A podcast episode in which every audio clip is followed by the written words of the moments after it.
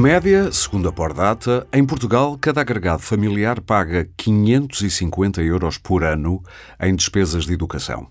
Mas as médias, apesar de indicadores válidos e indispensáveis para traçarem retratos do país, incluem muitos números, muito distantes daquele que aparece em destaque. Para quantas famílias, estes 550 euros anuais, em média, em custos com a educação, não passam senão de uma ínfima parcela da dolorosa fatura que pagam para os filhos poderem estudar. E num país marcado a ferro por uma taxa de risco de pobreza, após transferências sociais de 18,4%, fortes desigualdades sociais e de rendimentos e injustas assimetrias regionais, de quantas nuances se faz essa dolorosa fatura para a generalidade das famílias?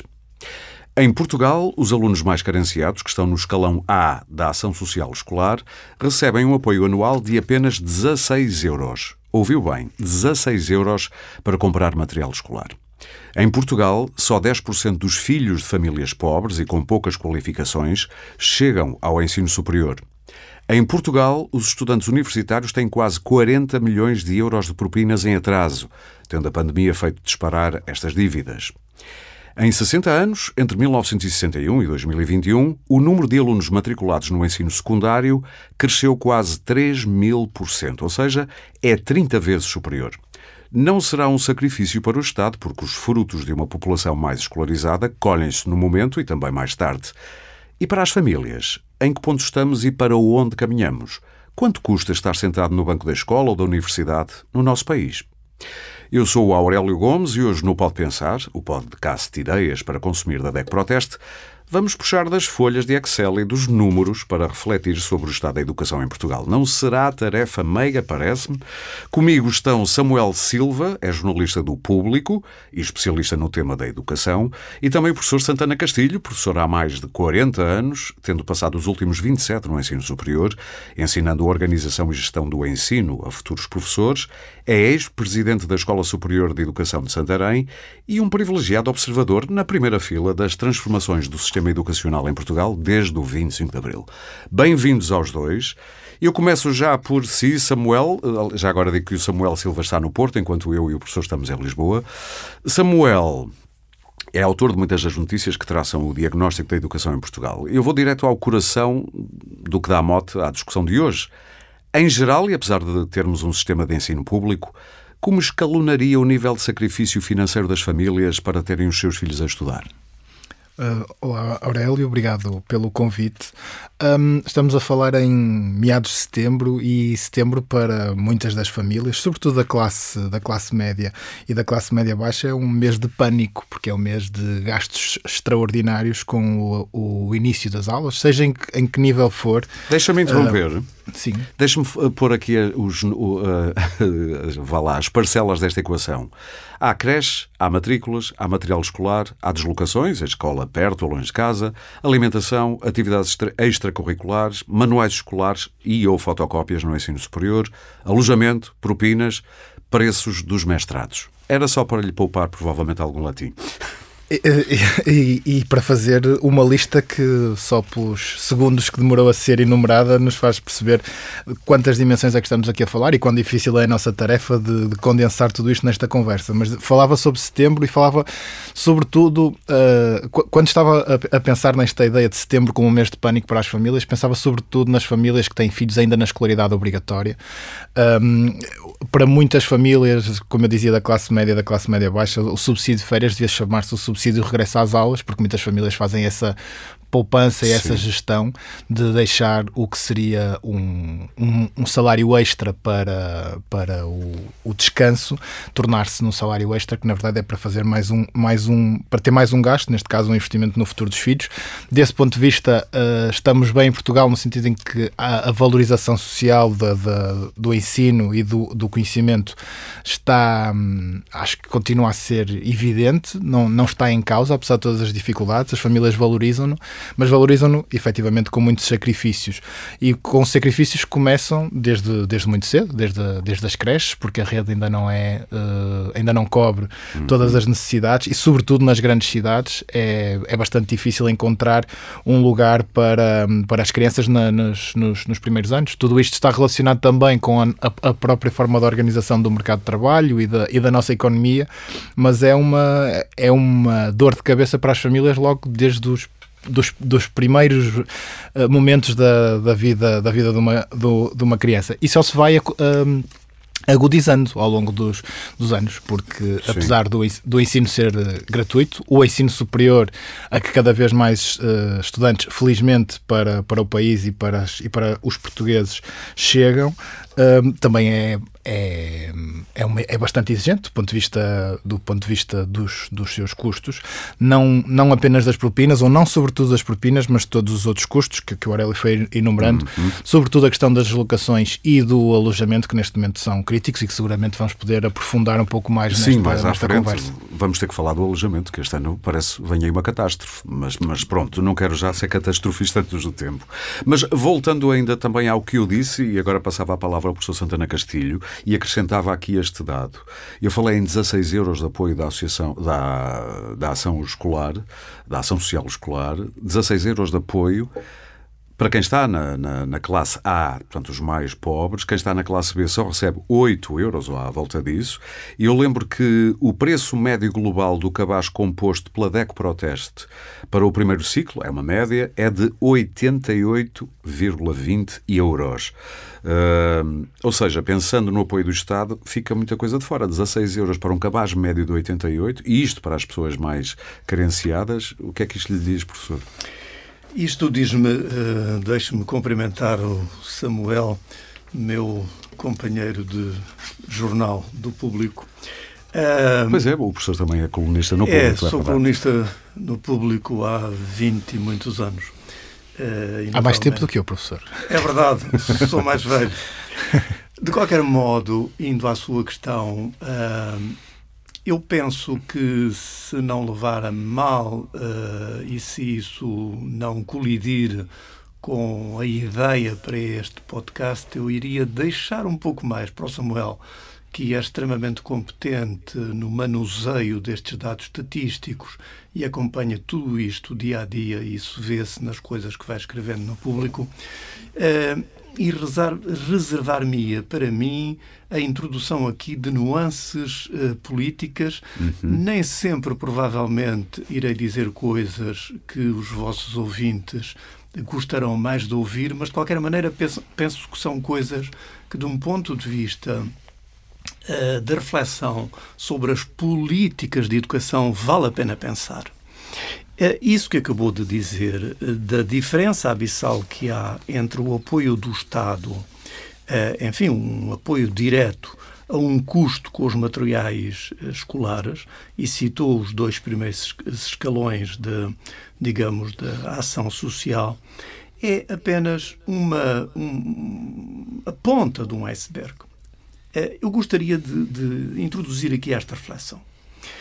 Nós temos hoje um ensino obrigatório uh, que, passa a redundância, obriga os jovens portugueses até aos 18 anos a permanecerem no sistema. Até ao 12 ano. Exatamente.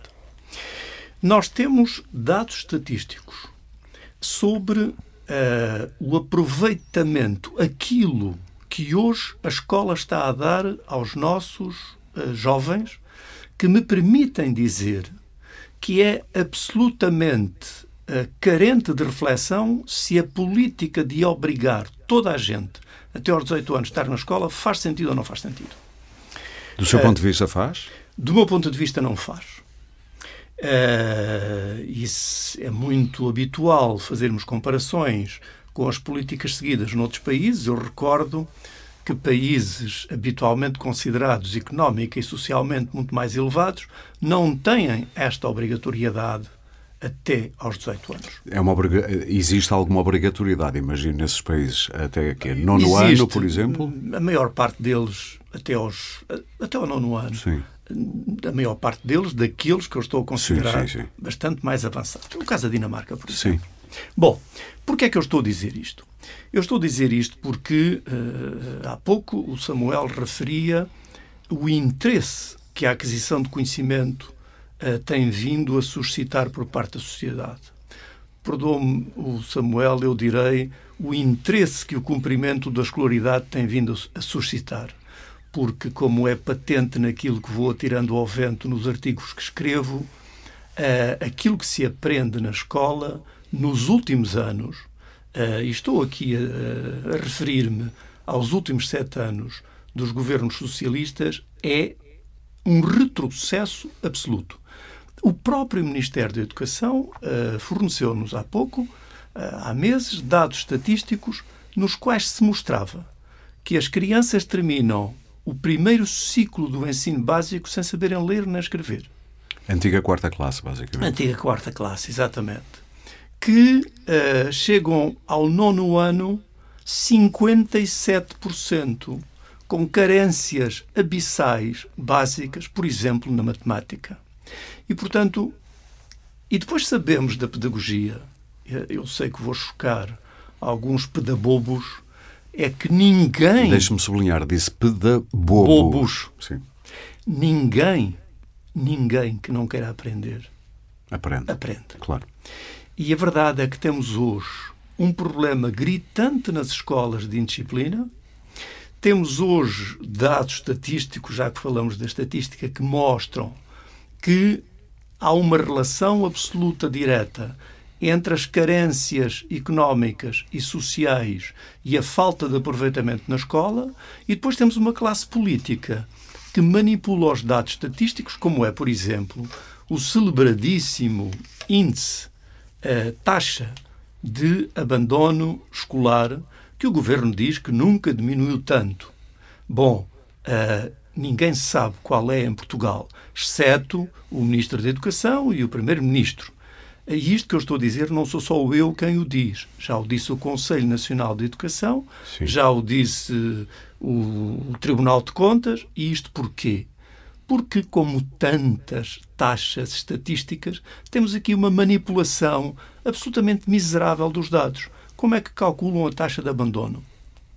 Vão aos jovens que deviam de ter terminado o 12 ano, os 18 anos de ensino obrigatório, e que estão inscritos no fundo de desemprego e daí fazem o cálculo da taxa. Ora, eu, eu pergunto, e pergunto ao Tribunal de Contas e pergunto ao Conselho Nacional de Educação, quantos jovens de facto não terminaram o ensino secundário, mas porque não estão no fundo de desemprego não contam para a taxa. Sim.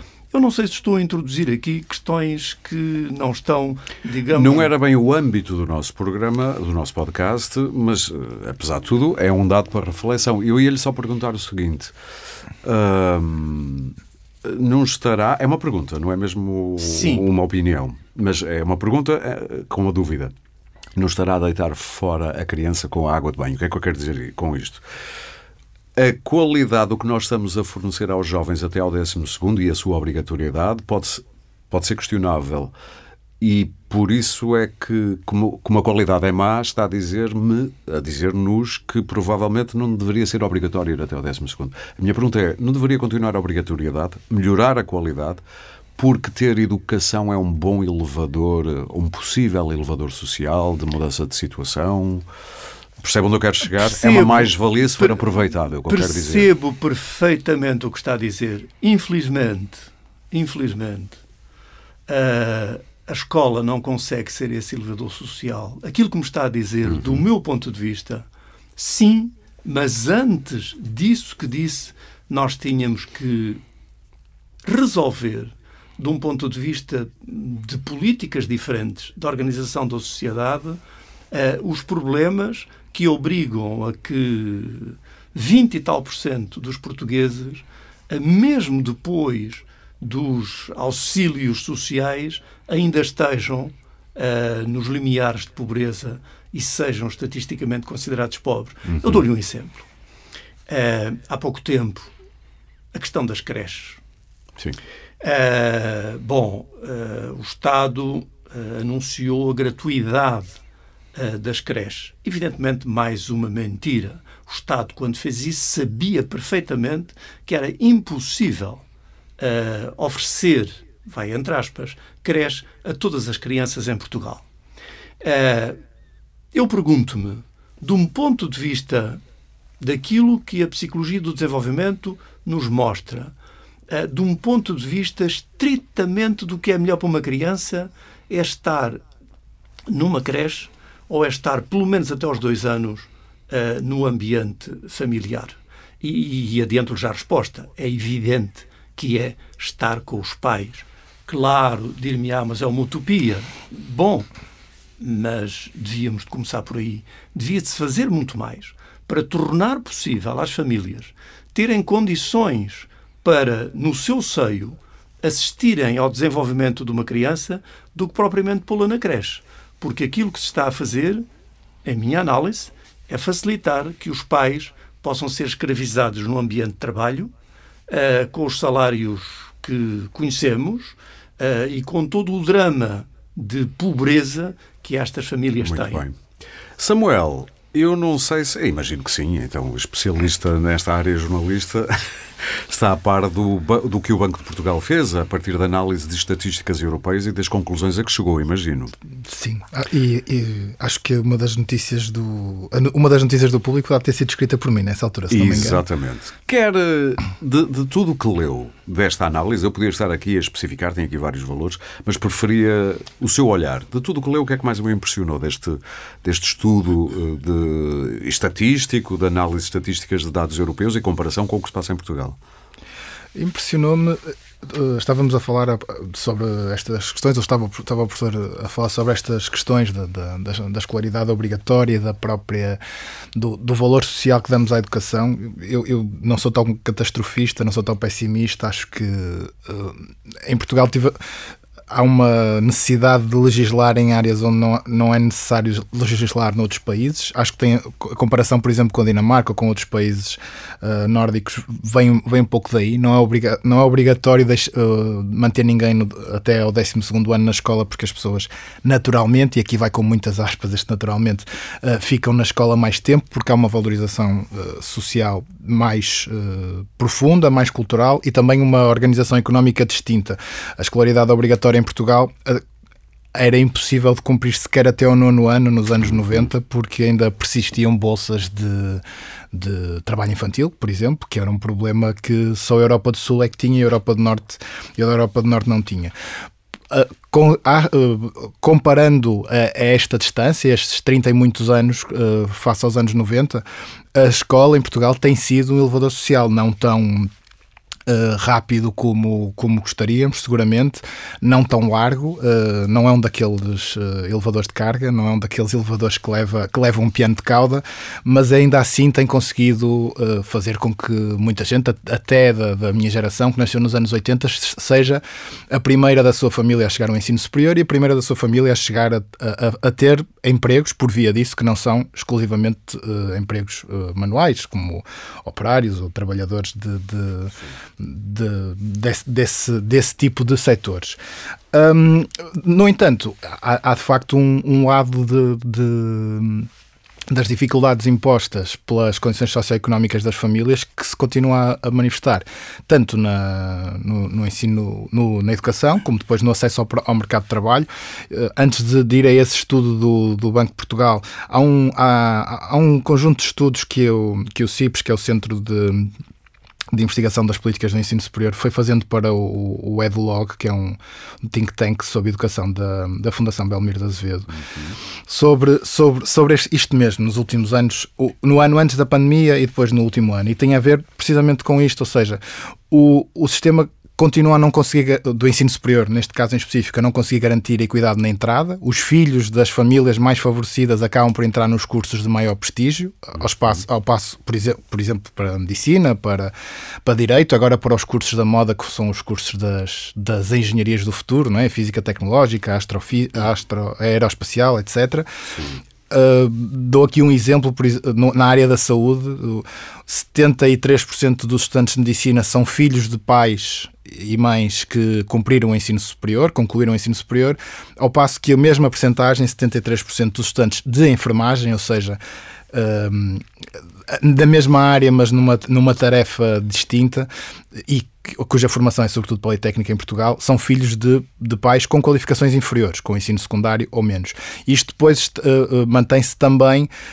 Um, no, na questão do, do, próprio sucesso, porque são os alunos com menos, com menos uh, recursos uh, socioeconómicos que acabam por ter uh, menor sucesso no ensino superior e também mais risco de, de, abandono, que é um problema no ensino superior que é, é, que é ainda pior do que aquilo que, que, o professor dizia relativamente ao abandono no ensino obrigatório.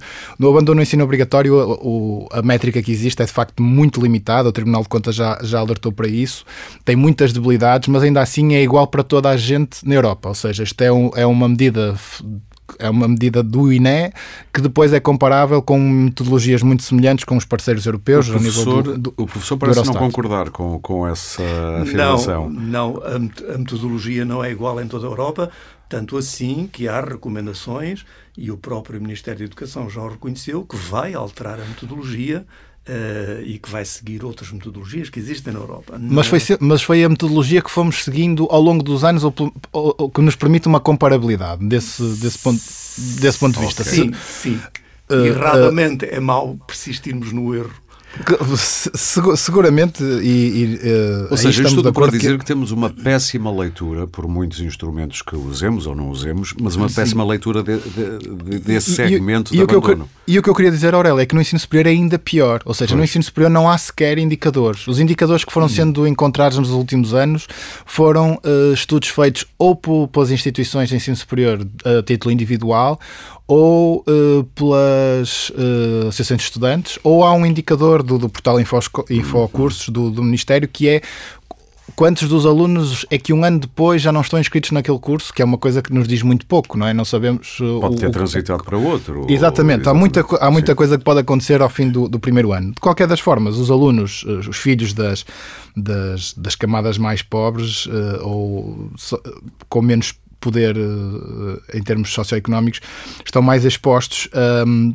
ao fenómeno essa possibilidade é? ao, ao, fenómeno do abandono e de isto tudo. É uma questão meramente, pelo, pelos dados, é possível dizer se é uma questão meramente de dinheiro, ponto, ou é também uma questão cultural? Eu tinha lido esta frase que me ficou: é mais provável um finlandês pouco qualificado e pobre pôr um filho a estudar e a concluir a universidade do que um português mais rico com o mesmo nível de estudos. Ou é, seja, há aqui uma componente de... cultural ou não? Depois desta grande volta que eu dei, era exatamente aí que, eu, desculpa, ia, que eu ia parar, porque eu ia parar e ainda bem que faz esse sublinhado, porque é, também há uma componente cultural e há uma componente de uh, eu é a minha convicção que tem a ver também com temos que olhar para isto numa perspectiva histórica, ou seja, nós estamos a, a, olhar para Portugal onde o acesso uh, uh, mais generalizado ao ensino é pós 25 de Abril, tem menos de 50 anos, comparando com sociedades que são democracias há mais anos e que têm e, e em que esse investimento em educação uh, até culturalmente vem, vem tem um outro lastro. Um, e sim, acho que há, há, uma dimensão cultural que é, que é inultrapassável, um, mas, mas há efetivamente também uma condição de, de recursos, não é? Exato. É, é, muito mais duro, muito mais difícil para uma família uh, em que o pai e a mãe recebam o salário mínimo conseguir ter o filho no ensino superior, mesmo que as propinas tenham baixado, mesmo que haja mais acesso às bolsas de ação social não é suficiente porque não cobre todos os outros custos de que, que é necessário cobrir, desde logo o do, do alojamento, que é neste momento um problema crítico. Claro. Eu, aproveitando também uma visão uh, da história, e ainda mais tendo aqui Santana Castilho, que tem estado na linha da frente a observar isto há muitos anos, Há dados da Pordata que dão que pensar, eh, especialmente dos últimos 10, 12 anos, mas 10 anos, entre 2010 e 2020, os gastos das várias, das vários setores eh, públicos que lidam com a educação, os gastos entre, em 2010 eram de 6,7% do PIB, em 2020, depois de algumas uh, descidas para 4,4 em 2018, por exemplo, subiu ligeiramente para 5, mas é menos do que em 2010. E se falarmos em milhões, Uh, a coisa passa em 2010 de 12 milhões de euros gastos em educação nas várias áreas, em 2020 passa para 10, ou seja, menos 2 milhões. É verdade que se compararmos com, por exemplo, 1995, em que os gastos andariam pelos 5 milhões, em 2020 estamos nos 10, estamos no dobro. Mas isto diz-nos que nos últimos anos parece ter havido um desinvestimento. Eu bem sei que houve a pandemia, houve a crise antes da pandemia. Como é que lê estes números? É, eu olho o, o Samuel há pouco referiu-se a uma série de indicadores. Eu já aqui fiz a minha declaração do respeito que tenho pelo trabalho dele, mas eu estou num outro posto de observação e os indicadores para mim não me aquecem a alma. Deixe-me, para lhe responder concretamente àquilo que está a dizer, como é que eu olho para estes números? E eu dei-os aqui mais a nível sim, de indicação sim, sim, do que provavelmente claro, de minúcia. Claro, claro, claro. Uh, não me ocorre agora quem, quem, quem foi o... Isto eram dados da Pordata já sim, agora, sim, sim. Para... Quem foi o pensador ilustre, se calhar vou dizer uma asneira, não sei exatamente, mas o que interessa é o que ele disse, não propriamente quem é. Eu julgo que foi o Bertrand Russell que referiu que há mentiras piedosas, há mentiras criminosas, o que é o termo, e depois há a estatística. Uh, quando nós. Peço desculpa estar a não, mas não, é uma não. belíssima frase. Quando nós agarramos nestas coisas, Sim. por exemplo, o que citou uh, essa, essa, esse primeiro indicador daquilo que se gastou, já não sei em que ano, mas o número ficou-me, os 6 mil e tal euros, creio que disse. Por, uh, Deixa-me cá ver. Não, era em 2010 6,7% do 6, PIB. 6,7% do PIB. E sim. agora 5% em sim, 2022. Sim, em 2020, aliás. Uh, mas tudo isso, se formos ver, se formos ver, analisar esses fluxos, esse, essas séries de dados, uh, aquilo que a maior parte das pessoas não faz é ver uh, os pontos de partida disso. Eu recordo-me aqui no tempo do, do Tiago Brandão Rodrigues ter havido uma polémica suscitada pela comparação de quanto se gastava no público e no privado. Sim. Uh, Ele falou em 6.200 euros por ano por aluno, não era? 700, um... creio eu. Ok. Bom, mas 6.200 ou 6.700. Mas o que é curioso... Um aumento, dizia ele, em sim, 2000... Sim, sim, Isto sim. era referido a 2015, mas ele de 30%. Sim. Ele introduziu aí todos os gastos, por exemplo, todos os auxílios, todos os, tudo aquilo que era pago uh, e que acabava por, por beneficiar a educação, mas que não era pago pelo Ministério da Educação. Sim. Mas, de qualquer maneira, o apontamento que eu gostaria de deixar aqui para entrar também nas coisas estatísticas é que quando o Samuel diz, e bem, quando ele compara o que era com o que é, uh, do meu posto de observação, eu gosto mais de assestar o o telescópio e tentar ver como é que poderia ser no futuro se as políticas fossem diferentes. É, é esmagador a diferença que há entre o acesso à educação e os resultados eh, atuais com os que eram há 20 ou 30 anos. Isso é inquestionável. O problema não é esse. O problema é saber como é que seria se as políticas fossem diferentes. E, por exemplo, os dados do Eurostat relativos a 2021 uhum. dizem que o índice de pobreza subiu em toda a União Europeia em termos médios. Mas que. O em, índice de pobreza. De pobreza. Em Portugal foi a maior subida. E afeta atualmente, diz o Eurostat, relativo a 2021, portanto, análise dos dados de 2021, afeta 2,3 milhões de pessoas. Portanto, mais 2,4 do que em 2020 e acima da média europeia, que é 21,7. Uh, quando se fala aqui uh, de níveis culturais uh, dos países do Norte, sim, são níveis culturais. Talvez tivéssemos que perder aqui algum tempo a saber o que é isto de cultura, o que é isto de educação. Eu costumo dizer educação é tudo aquilo que se acrescenta à simples natureza humana e, e, entre educação e cultura eu encontro eh, praticamente uma analogia total. Agora, é muito fluida ali a Muito fluida. Sim. Agora, o que se passa nesses países é que realmente esse nível cultural é servido por um nível económico e social que é abissal relativamente a Portugal. Uh, e esta é que é a grande questão. E aquilo que eu vejo, quando de facto o Eurostat me diz que andamos para trás, Quando, por exemplo, eu vejo os mesmos dados, a pobreza afeta mais as famílias com crianças, a população menos escolarizada e as mulheres. Uh, considerando hum, só o, o coorte uh, daqueles que estão em pobreza, 22,9% são crianças e 24,5% têm entre 18 e 24 anos. Ora, eu pergunto-me, uh, não terei legitimidade para questionar as políticas que, embora uh, melhorando a situação em Portugal, uh, nos fazem, em termos comparativos com o resto da Europa, retroceder? E retroceder depois, e aqui passo para a análise qualitativa, com indicadores que não são tão celebrados publicamente, como aqueles que eu já citei, Sim. quando se diz que país é este? O que é que me interessam os indicadores que me dizem que subo, subo, subo, se depois tem outros que me dizem deste, deste, deste e que me dizem que se chega ao fim, ao fim do primeiro ciclo do base sem saber ler nem escrever. Quer dizer, quando falamos das profissões de futuro, será que a digitalização me vai dispensar de saber ler e escrever? Será que as populações do Norte as mais ricas querem isso? Uh, será, por exemplo, estamos a generalizar os manuais digitais, ou, ou pelo menos com esse Não. objetivo? Será que já vimos o que é que outros países que o começaram há uma década estão atualmente a fazer?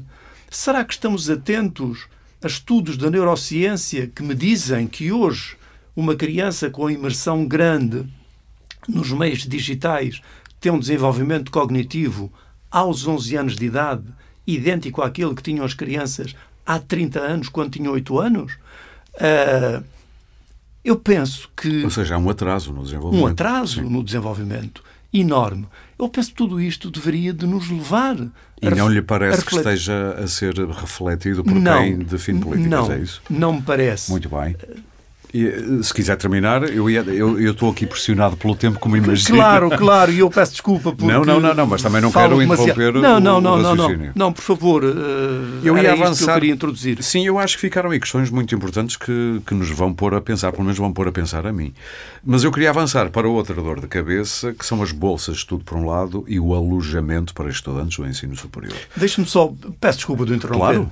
É, Isto é um podcast mais conversa que entrevista. Por exemplo, a questão da falta de alojamento, que, que é de facto é, é o que caótica, agora. caótica sim. atualmente. Sim, sim, Bom, sim. eu não vi grandes referências à circunstância de, em 2018, uhum. ter sido anunciado um plano nacional que foi miseravelmente incumprido.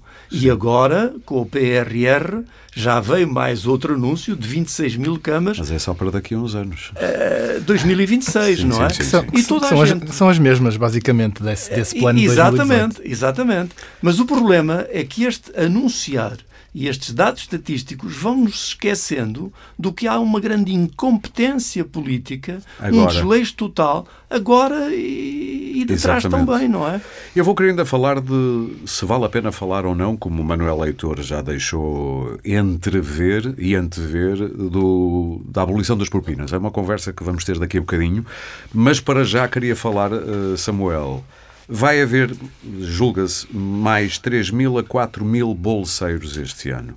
No ano passado, 2021-2022, portanto, do ano passado para este ano, mais de 100 mil estudantes do ensino superior concorreram a uma bolsa de ação social no ensino superior. Isto foi quase 25% do universo de estudantes universitários. Este número, número diz-nos o quê? E o número mais elevado sempre, se, se não estou em erro. Uh, diz-nos... Sim, também julgo que sim. sim. Diz-nos diz diz assim, diz diz uma coisa positiva, na minha opinião, que é já agora, chamo, peço desculpa, chamo só a atenção a uma coincidência. Eu, há pouco, quando citei os números do Eurostat, 24,25% uh, daqueles que estão em pobreza são estudantes universitários. Pronto. Também, eu acho que também tem muito a ver com isso. Ou seja, o, o, os, fi, uh, os, filhos da, da, da, classe média baixa estão a chegar mais ao ensino su, superior, só pode ser assim, tendo em conta o aumento que tivemos nos últimos anos em termos de entradas no ensino uhum. superior. Batemos sucessivamente os recordes. Nos últimos três anos são os, os, os três máximos de entrada no concurso nacional de acesso. E, portanto, só pode ser a, com a entrada de mais gente que normalmente não entraria. Esse, portanto, é o lado agradável da notícia. Vá. Esse é o lado agrada, agradável da notícia. O lado desagradável da notícia é que, o, o que é que que bolsas é que estes alunos estão a ter. E muitos destes alunos, ainda que no, no, há dois anos tenha havido uma alteração que permite que pela primeira vez a propina baixou e a bolsa subiu, ou seja, depois de pagar as propinas, os alunos ainda ficam ali com uma margem que podem gastar de menos de 100 euros por, por, por, ano, mas ainda assim alguma coisa, coisa que não havia até aqui. Estamos a falar de bolsas relativamente baixas, apesar de tudo. São bolsas que cobrem Sim. sobretudo as propinas e, na minha opinião, antecipando um pouco aquilo que provavelmente estava no guião do Aurélio, a questão das propinas nem sequer é a mais, a mais crítica, porque neste momento temos uma propina de 697 euros nas licenciaturas. As propinas, quando falo de propinas, aqui estou a falar exclusivamente das de licenciatura, porque os mestrados é um outro universo e dava uma outra conversa. Não, não, vamos falar deles. Tem mas vamos... guardadinho. Por isso é que eu estou a acelerar a conversa, porque há aqui temas muito importantes, a, nem que seja as, só para chamar a, atenção sobre eles. A propina de licenciatura dos primeiros três anos, tipicamente, do, de, de, cada, de cada formação, não é, é nada antigas licenciaturas, sim. não, são 697 euros, 7, pagos em 10 vezes, são 70 euros por mês. A generalidade hum. das famílias pode cobrir estes 70 euros. mas há uma dívida acumulada grande, não há? Ah, que tem, que tem a ver, que, que, é, que, é, um, que é um pouco difícil de, de, explicar. São 40 milhões, uh, número, números de fevereiro de, deste ano, se não me engano, uh, são 40 milhões, é, acelerou-se com a pandemia, uh, tem, tem muito a ver com as, com, com as propinas também dos segundos ciclos, dos mestrados, das pós-graduações, etc. Ah, não ok, só mistura com, tudo. Okay. Mistura tudo. Okay. Um, o, o, onde eu creio que está a questão crítica é no, no, no, outro lado, ou seja, os 70 euros por mês de propinas, quando comparados com os 300 euros que custam um quarto, a propina de repente já não é o, o, o, o, problema. O problema. O problema passa a ser o alojamento, e aí o professor Santana Castilho estava a dizer uma coisa que é absolutamente eh, verdadeira e crucial, que é o governo já anunciou uma solução em 2018, fez um, um, uma, um diagnóstico, percebemos que menos de 15% dos alunos uh, deslocados não têm lugar nas residências universitárias. Portugal tem o, um dos valores mais baixos da, da Europa em número de estudantes que vivem em residências universitárias. São só 6%, os dados são de 2019, antes da pandemia. Apenas 6%. 6% dos estudantes universitários têm Sim. lugar nas residências universitárias. A média europeia são 18%, são três vezes mais. E, e, ou, ou seja, temos aqui um, uma dificuldade, temos aqui uma dificuldade que o governo em tempo até identificou e reconheceu em 2018, mas de 2018 até agora não mudou nada e, pelo contrário, tivemos um novo anúncio de que agora é que é, mas é só para, lá para 2026. Exato. Deixa-me só fazer um Entre 18 e 26 passam duas legislaturas e, e, e, e pouco ou nada mudou. Feito. E hoje Exato. temos um problema crítico que para, para, caracterizar esse problema, deixe-me só dizer isto: que os proprietários retiraram, isto são números recentíssimos, retiraram do mercado 80% dos quartos que eram para os estudantes. 80%. Também, e há aqui um, até uma coisa, e os que existem estão 10% mais caros, para além disso. Mas há aqui um outro número que dá uma comparação perfeita para quem nos estiver a ver bem, bem o problema. Em setembro do ano passado havia quase 10 mil anúncios de quartos, eh, seja nas vias digitais, agora, seja nos agora jornais. Agora, não chega a 2 mil, exatamente. Isto dá uma noção muito clara do problema que vem aí. É impressão minha ou isto pode ser uma coisa que ainda não estamos bem a ver as consequências do que vem aí? É bastante. Samuel. Exato, é, é isso. Nós estamos bem a ver as consequências de, porque aí vem. Eu não sou nada a... catastrofista por natureza, mas esse número assustou-me muito. E, e, temos aqui. O que é que vai acontecer a esses estudantes? Vão, ingredientes vão para uma, é, é uma, são ingredientes para uma tempestade perfeita, porque Sim. ao mesmo tempo que tivemos um aumento no concurso nacional de acesso, como eu dizia, mais uma vez um ano de recorde, temos também um aumento nas outras vias de ingresso, inclusive dos estudantes do, do internacionais, do Estatuto Sim. de Estudante Internacional, que permite atrair estrangeiros para fazerem os, os, os, graus cá. Só na Universidade de Lisboa e na Universidade do Porto estamos a falar de mais 5 mil. Estamos a falar só das duas das maiores universidades do país. Quer dizer que a nível nacional são uns milhares largos de estrangeiros que estão a chegar nestas semanas e que estão a deparar com o mesmo problema, o de uhum. não terem, não terem um, condições de, de, encontrar uma, um local para, para viver. Muito provavelmente o que vai acontecer é estes estudantes, muitos dos estudantes nacionais vão uh, viver num regime misto, como viveram nos últimos anos, a, a, ir à universidade dois ou três dias por, por semana e no resto do tempo ficam em casa Sim. na casa da família, ficam à distância, ou vão viver em condições piores, não é? Partilhar um, um quarto partilhado por mais gente é um quarto mais barato para Eu já ouvi falar todos. de uma espécie de time sharing em que tu dormes das X às X, eu durmo das tantas, ou seja, apenas uma cama dividida por três Exato. períodos. E, e, e, nesse, e nesse contexto, sobretudo porque os, os uh, se os, se os, horários dos cursos estiverem organizados dessa forma, permite que os alunos não estejam os cinco dias da Sim. semana na, na cidade onde estudam. Não são as condições ideais, nem são as condições ideais para uma outra coisa que faz parte do, do, do, do, do que é o ensino superior, que é o que se aprende fora das aulas, não é? O que, o que se aprende com os, com os pares, o que se aprende com, com os, os trabalhos que se fazem, com os projetos extracurriculares em que os alunos entram. Se estiverem menos, mais longe do, do local onde estudam, vão ter menos possibilidades de passar por isso, que também é parte da, da experiência, da experiência e, e é parte daquilo que e, e, e, cada vez mais os, os empregadores valorizam. O, claro. a, a generalidade do, das empresas, das grandes empresas no recrutamento não olham para a média de conclusão do curso olham para as, para as atividades extracurriculares que os alunos foram capazes de desenvolver ao mesmo tempo que fizeram uma, uma formação académica sólida. Portanto, sim, no que toca ao, ao alojamento, temos aqui ingredientes para uma tempestade perfeita este ano e para a qual honestamente não sei não, não consigo neste momento antever o que é que o que é que nas próximas semanas nos, nos o que com é que é que nos vamos ver, deparar nas próximas semanas Exato. sim seguro. E, e, só para terminar este assunto o Plano Nacional de Alojamento de Estudantes já percebemos que é só para daqui a uns anos mas o que vem aí é suficiente o do que já sabe deste plano? Se fosse cumprido, não, não era suficiente. Mas se fosse cumprido, enfim, já seria alguma coisa, não é? Mas o problema é. Eu olho eh, para as políticas que têm sido seguidas uh, e não vejo nenhuma atitude reformista. Nunca vi, neste, nestes últimos governos do PS, intenção de reformar, seja o que for. Mas, ao menos, que tomassem medidas de solução imediata. A questão do, do preço dos quartos. Uh, um quarto hoje ouviu, outro dia, o reitor de Lisboa dizer que o preço médio em Lisboa andava por 380 euros à volta disso. Sim, sim. Bom, uh, o Estado. Médio, porque médio, é muito mais médio, caro que isso. Vai entre os 300 e os 500. Exato. Uh, mas, por exemplo, aquilo, digamos, o, a chega financeira que o Estado dá em Lisboa são 288, se a memória não me falha, no Sim. resto do país, 220.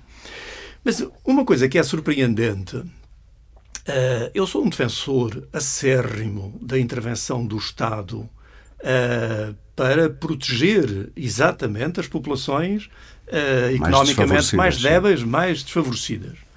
Bom, mas aqui tenho, nos últimos tempos, uh, visto que sistematicamente se endeusa o mercado.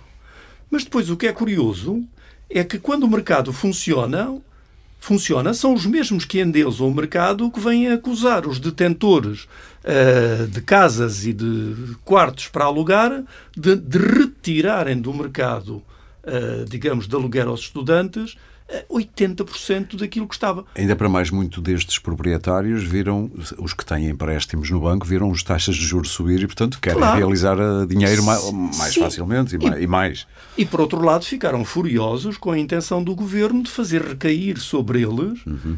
aquilo que compete ao governo, porque realmente a subida das rendas eh, vai criar problemas terríveis. O que, é, o que, é, que o governo podia fazer? Bom, por exemplo, podia, podia imediatamente dar incentivos fiscais aos detentores destes, destes uh, ativos Desde para que hospedassem estudantes. Estudantes. Sim. Podia fazer aquilo que fez durante a pandemia, uhum. uh, desenhar protocolos uh, que permitissem ao alojamento local receber os estudantes, mas aí é preciso efetivamente pagar, assumir as responsabilidades e não transferir para a chamada sociedade civil aquilo que são responsabilidades do Estado, não é? Já agora, eh, já percebi que o Samuel eh, desvaloriza, e eu percebo o argumento, eh, o abolir ou não as propinas. Um pensamento rápido sobre isso? Não, eu penso, sim, sim, eu penso que as propinas deviam de ser zero. Aliás, Concorda, portanto, com sim, sim, o Manuel Leitor, sim, o sim, antigo ministro? Em absoluto, sim. em absoluto. Uh, aliás, nós olhamos, por exemplo, andamos sempre a comparar-nos com a Finlândia. Bom, na Finlândia uh, paga-se zero para estar sim, no ensino sim, superior. Sim. Não? É? Por muito pouco que seja. É, não, não eu, eu, dizia que é eu estava a fazer esta comparação, mas em termos práticos. Acho que e eu percebi, o, eu percebi. A, a, do ponto de vista simbólico, o, a, abolição das propinas também faz isso, que é sinalizar que. Uh, isto é para todos agora. E não há, não há de ser por aqui que, que vai ser que vai ser isso que, só aqui uma pequena que vai ser um obstáculo que vai haver um obstáculo desculpa. Uma pequena chega. Aquilo que o Samuel disse com que eu concordo em absoluto portanto esta esta esta vivência na universidade e no politécnico no ensino completa, superior sim, sim uh, que, que é fundamental que se está a perder vai introduzir em todo o sistema já está a introduzir e isso vê-se também no secundário aquilo que, do meu ponto de vista, é a grande responsabilidade uh, de António Costa. Refiro-me a quê? À desvalorização, petit a petit, de grau a degrau, de todo o papel institucional da escola, da universidade, do professor, uh, professores substituídos por gente com, com menor habitação, uh, o começo de, de teorias de que vamos substituir os professores por robôs, a desvalorização do papel eh, de facto que o Samuel. Ou seja, está a dizer que isto é pensado, não é fruto das circunstâncias? Eu, Há um plano? Eu não estou a dizer que é pensado, uhum. uh, não sou um, um, adepto das teorias de conspiração, pelo contrário, eu acho que estes políticos pensam pouquíssimo e têm pouca cultura, mas a verdade é que isto que está a acontecer está a desenhar este cenário. Uhum. E, portanto, objetivamente é uma proletarização dos professores, é uma desvalorização uh, da independência intelectual e científica dos professores e das escolas e é um abaixamento, digamos, da, da, da, da responsabilidade institucional destas instituições Ou seja, académicas. está a construir para uma espécie de estupidificação de alto a baixo todo este edifício? E de toda uma distopia uh, absoluta em termos de conhecimento. Aliás, nós vemos isso, a desvalorização do ensino da filosofia, do ensino da história, uh, a ideia de que todas as disciplinas têm que ser práticas e que uh, têm a ver com o que a gente vai trabalhar. Utilitárias imediatamente, o, o, o, projetar as coisas para uma sociedade do futuro e para as profissões do futuro, mas depois, quando perguntamos aos sujeitos que dizem isso, Uh, quais vão ser as profissões. Eles dizem que não sabem, mas dizem que, ninguém que é preciso, sabe, na verdade. Que ninguém sabe, na verdade, não é? E aquilo que eu cada vez mais uh, vejo, de um ponto de vista empírico e de experiência de vida, é que, de facto, uh, e os ensinamentos, já, já invoquei aqui as neurociências, não há diferenças entre aquilo que se passa no cérebro de uma criança para aprender hoje e aquilo que se passava há centenas de anos. Sim. Uh, o processo é o mesmo, basicamente. O processo é o mesmo, sim. pelo menos com o conhecimento que temos atualmente, sim, sim, não é? Porque esta história dos natos digitais e tudo isto, e portanto, esta. Eu vejo aqui uma distopia que não é pensada por esta gente, porque se eles não são capazes de pensar coisas muito mais imediatas, quanto mais pensar essas coisas que são muito mais complexas. Samuel, eu sei que é jornalista, é difícil às vezes ter uh, comentário, mas o, do seu ponto de vista, partilha destas inquietações? Não, acho que o, o que está a acontecer em, em Portugal não é diferente do que está a acontecer noutros países da Europa e, e, e é mais é, eu ia dizer uma expressão em inglês, mas não vou. É maior do que traduzo, não? É, ia dizer que é, é, é, maior do que nós, é fácil, é, ou seja, ah, bigger than life. É, é, é, maior do que nós. É uma, acho que é uma, há aqui uma questão estrutural que é uh, o próprio sistema económico se está a transformar e os, os, os Estados todos não estão a ter velocidade de, suficiente para, para darem as respostas. Uh, infelizmente, infelizmente. Ou sim, seja, sim, sim. o capitalismo está em acelerada mutação e isso leva tudo atrás leva tudo atrás e leva tudo atrás sobretudo porque o, o vou dizer um lugar comum não é? Mas o digital acelerou efetivamente todas as relações incluindo as relações eh, incluindo as relações de poder e portanto é, é, é, muito difícil dar resposta a isso e às vezes a resposta mais simples é a de alinhar uh, nesse nesse entusiasmo. Por exemplo nos últimos anos dou, dou um exemplo do ensino superior não é?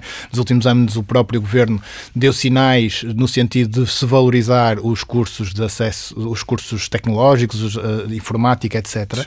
O, é, um, é, é, um dos poucos mercados laborais em Portugal onde há competi, uh, competição, onde os, os, salários podem aumentar porque uh, efetivamente há, há, há competição pelo talento, uhum. uh, mas, é, uh, mas acaba por desvalorizar, e aí concordo com o que o professor dizia, desvaloriza o lugar da história, da filosofia, das ciências, das ciências sociais e humanas na, na, na escola trans, transversalmente. Bom, vamos terminar. Eu estou-me a rir já porque o assunto é, é, é, denso e é extenso, mas vamos falar de mestrado, só para terminar.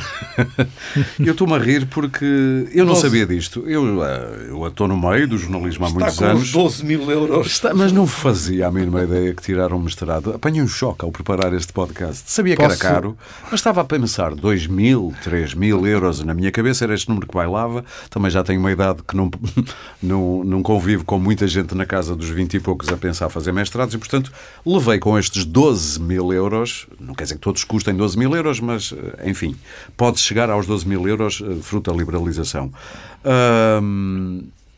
Samuel, eh, vale a pena pensar num teto para isto, como há um teto para os preços das licenciaturas, como julgo saber que há para o preço das, dos, uh, dos doutoramentos, mas não tenho a certeza Sim, e diz-me se estou errado ou não. Sim, os doutoramentos acabam por ter um teto indireto, ou seja, ah, tem sim, muito sim. quase sim, sim, é. há, um, há, uma baliza, vá. É, os mestrados tornaram-se um mercado e, e, é um mercado no sítio errado, não é? Se há, área onde não pode haver mercado, na minha opinião, é o da educação. Uh, e aí, respondendo diretamente à pergunta, fazendo uma Estamos coisa que... nós com um governo de esquerda há vários anos como é que ainda não foi feita uma intervenção nesta área? É uma pergunta que me ponho. É a prioridade dos anos anteriores, até por influência dos antigos parceiros da Geringonça, foi as, os mestrados das licenciaturas. Isto hum. era, é a minha interpretação daquilo que fui vendo na atividade do Parlamento antes da, da dissolução da legislatura anterior. Isto era o passo seguinte. Uh, os, os parceiros da esquerda estavam a começar a colocar esta questão dos limites aos mestrados, com os quais com o qual eu concordo inteiramente e atrevendo-me a dar a minha opinião, que é uma coisa Sim, que claro. normalmente os jornalistas não dão tão diretamente quanto isto. Mas esta, esta é uma daquelas áreas e nós estávamos a falar de elevador social, eu vou usar esta imagem, que é pôr um mestrado a este preço é pôr um porteiro no elevador social. É garantir que um porteiro pessoa... daqueles que é duro, ainda para é, mais. É, é não que... subornável. É, é, garantir que há pessoas que ali não entram. E parece-me que é essa a intenção. Ou seja, uh, não só porque é um mercado e é lucrativo, e há escolas uh, que neste momento são máquinas de fazer dinheiro, nesta, uhum. não só no, nos, nos mestrados, há uma outra parte que é um, um outro mercado que é um mercado não regulado até, que é o um mercado dos cursos não conferentes a grau, é assim que se chama na terminologia Sim. oficial, que são cursos que não passam pelo crivo da Agência de Acreditação do Ensino Superior, mas são cursos curtos, pós-graduações, cursos que não dão um diploma formal de ensino superior, mas são otorgados por, por instituições de ensino superior e que são cursos uh, caríssimos, muitas vezes. Um curso de 6 horas pode custar 2.500 euros numa de área seis muito. 6 horas. 6 horas, 2.500 euros, não é difícil encontrar isto, é uma área que em que nós vamos, também vamos trabalhando pontualmente no público, faz, por, por, porque é uma área a, a que é preciso dar, atenção. E é uma, ou seja, há, a componente de mercado, em que isto efetivamente se transformou num mercado muito apetecível, sobretudo nas áreas do, dos negócios, da gestão, do, do, do direito aplicado a algumas destas áreas. Uh, são áreas muito apetecíveis, onde as próprias empresas muitas vezes estão disponíveis para serem elas a financiar a, a formação dos seus, dos seus trabalhadores e, portanto, há aqui muito dinheiro a, a circular que cria um mercado. Há um outro lado que é o, que é o, que é o lado dos mestrados, do que é o segundo, do, o segundo ciclo de formação do ensino superior, que se tornaram praticamente obrigatórios hoje em dia. É Depois de Bolonha, raro, especialmente. Desde é? Bolonha, é muito raro alguém só com uma licenciatura de 3 anos conseguir um, um, um, oh, Samuel, um permita-me interromper para dizer isto. Eu vi comparações com países da OCDE em que Portugal tem mais mestrados ou candidatos a mestrados do que noutros países que nós temos eh, sempre aquela ideia que são mais evoluídos que nós, Precisa, mais ricos. Precisamente, mais... porque o nosso mercado não o nosso mercado não absorveu a ideia de Bolonha, ou seja, Bolonha, o, o acordo de Bolonha ou seja, foi... um, um licenciado pós-Bolonha é um licenciado coxo para os nossos empresários. Para os nossos empregadores é um, é, um, é um licenciado menor. Por isso é que houve uma corrida aos mestrados. Os mestrados, uh, os mestrados ocuparam o lugar das das licenciaturas antigas, ou seja, é quase obrigatório ter uma licenciatura para ter Mas acesso a algumas Mas isso não se passou noutros países, curiosamente. Pois não, isso também tem muito a ver, na minha opinião, com o que é a, a estrutura do nosso próprio mercado de trabalho da Sabe nossa que é que eu ouvi como explicação do modelo amigo? económico? Isto não é a minha opinião, porque eu não sei o suficiente, mas alguém me dizia, é parolismo português. Tens um mestrado, logo és, tens, és mestre, mesmo que eu não precise, como empregador, desse extra teu, eh, vou-te contratar porque tu sabes mais do que um licenciado, mesmo que não me interesse para nada aquilo que tu sabes a mais. Ou seja, mesma, sobre... é, a é, a mesma cultura que nos uh, impregna a todos de doutores e engenheiros nas conversas do dia a dia. Neste país forma... é um bocadinho ainda é. assim. Uh, professora, quer contribuir para, para este bocadinho da conversa sobre. Não concordo genericamente com é? aquilo que o Samuel acaba de dizer. Bolonha foi uma boa fronteira ou uma má fronteira, na sua é, opinião? É meu entender, foi uma péssima, foi uma péssima fronteira. Uh, e porquê? Uh, já que estamos aqui a falar de números, foi uma, uma maneira expedita de transferir boa parte dos custos uh, para as famílias e retirá-los do Estado. Uh, acabámos de falar aqui dos mestrados, não é? Uh, uma licenciatura anteriormente eram cinco anos, passaram a três e agora para fazer o mestrado pagas, não é? Exatamente. Portanto, se formos ver os indicadores, não os tenho aqui presentes, mas há uma evolução que é desfavorável às famílias quer em termos de comparação com o anterior, quer em termos de comparação com a Europa. Antigamente o curso era maior e as famílias pagavam menos. Exatamente. É isso que está a dizer. Portanto, Sim. houve uma transferência. Uma das consequências, Sim. Eh, depois poderia falar... Acha um... que foi essa a intenção? Uh, Se não foi, pelo menos parece. Eu não faço processos Sim, de intenção claro, claro, sobre claro. a intenção. Nem eu devia estar Agora, aqui a incentivá-lo a fazer Não, não, isso, por amor de Deus. é uma dúvida Não, tenho. não, claro, e legítima. Uh, o problema é que, é, como sabe, não há Bolonha, não é um tratado, Uh, mas, mas há uma. Quando quer, diz que não é um tratado, quer dizer exatamente o quê? Que não é obrigatória a adesão? Que não é obrigatória a adesão, não é? Portanto, nós subscrevemos. Nós podíamos não ter, ade... podíamos não ter aderido, exatamente. não é? Do meu ponto de vista, foi errado. E isto permite-me referir aqui, quando o Samuel há pouco disse que a onda de que nós, em minha análise, somos vítima Uh, dificilmente poderíamos sair dela porque é, é quase inescapável. A genérica, inescapável. Sim. Chamado Europa. vento da história. Exatamente. Agora, o problema é que, por alguma razão, em minha análise, a Europa está a ficar para trás. Uh, e enfim, isto daria conversa para muitas horas. Eu acho que sei o que é que quer dizer. Aquilo tornava a Europa especial, a Europa está a vender barato. É Exatamente, isso, é? baratíssimo. Aquilo que era sólido nesta Exatamente. imagem da Europa. Sim, estou a perceber, estou a perceber. Bom, uh, e depois. Via-se isso, eu lembro, eu estudei psicologia havia muito preconceito da psicologia americana, quando eu nos sim, anos sim, 80 sim, frequentei a Universidade de Porto. A psicologia europeia era uma psicologia com peso, com profundidade, com, enfim, com camadas. E depois a gente olhava para o, para o behaviorismo americano, ah, pois, aquela coisa muito levezinha americana. E é um pouco uma imagem do que está a querer dizer, não é? É, em absoluto, e uma imagem, eh, uma síntese feliz que o meu caro amigo acaba de fazer. Mas é, é um pouco isso. Agora, voltamos ao meu ponto inicial. crítico, inicial, Sim. é que para isso, de facto, uh, não é a digitalização que nos interessa, é o conhecimento da história, é a filosofia, pensamento crítico, é, é, é, a história do pensamento humano, é a história económica e tudo isso. E hoje em dia, como vivemos apressados, uh, não temos tempo para essas reflexões. Não, e dá-me trabalho. Dá-me trabalho. Uma palavrinha, uma palavrinha termina, para terminar, uh, Samuel e também professora uh, Esperança, é possível vislumbrar num, num terreno que está tão pejado de más notícias, Samuel? Se há terreno onde há espaço à esperança, é o da educação. Boa, uh, venha ela. Também Podemos acho que é... começar por, por ver se mudamos de política de ministro. A, a, a, vantagem da educação é sempre essa, é que está disponível para... para... Mutatis mutandis. Exat, exatamente, é, está disponível para essas, para essas mudanças e por muito que nos pareça negro o, o presente, eu acho que o, o, o futuro há de ser sempre mais... há de ter espaço sempre, não tenho a garantia que seja, mas há espaço para que seja sempre mais luminoso. Sim. Não estamos no fim da história, basicamente. Não, pensemos, na, pensemos na guerra da Ucrânia. é essa a sua palavra de esperança? É.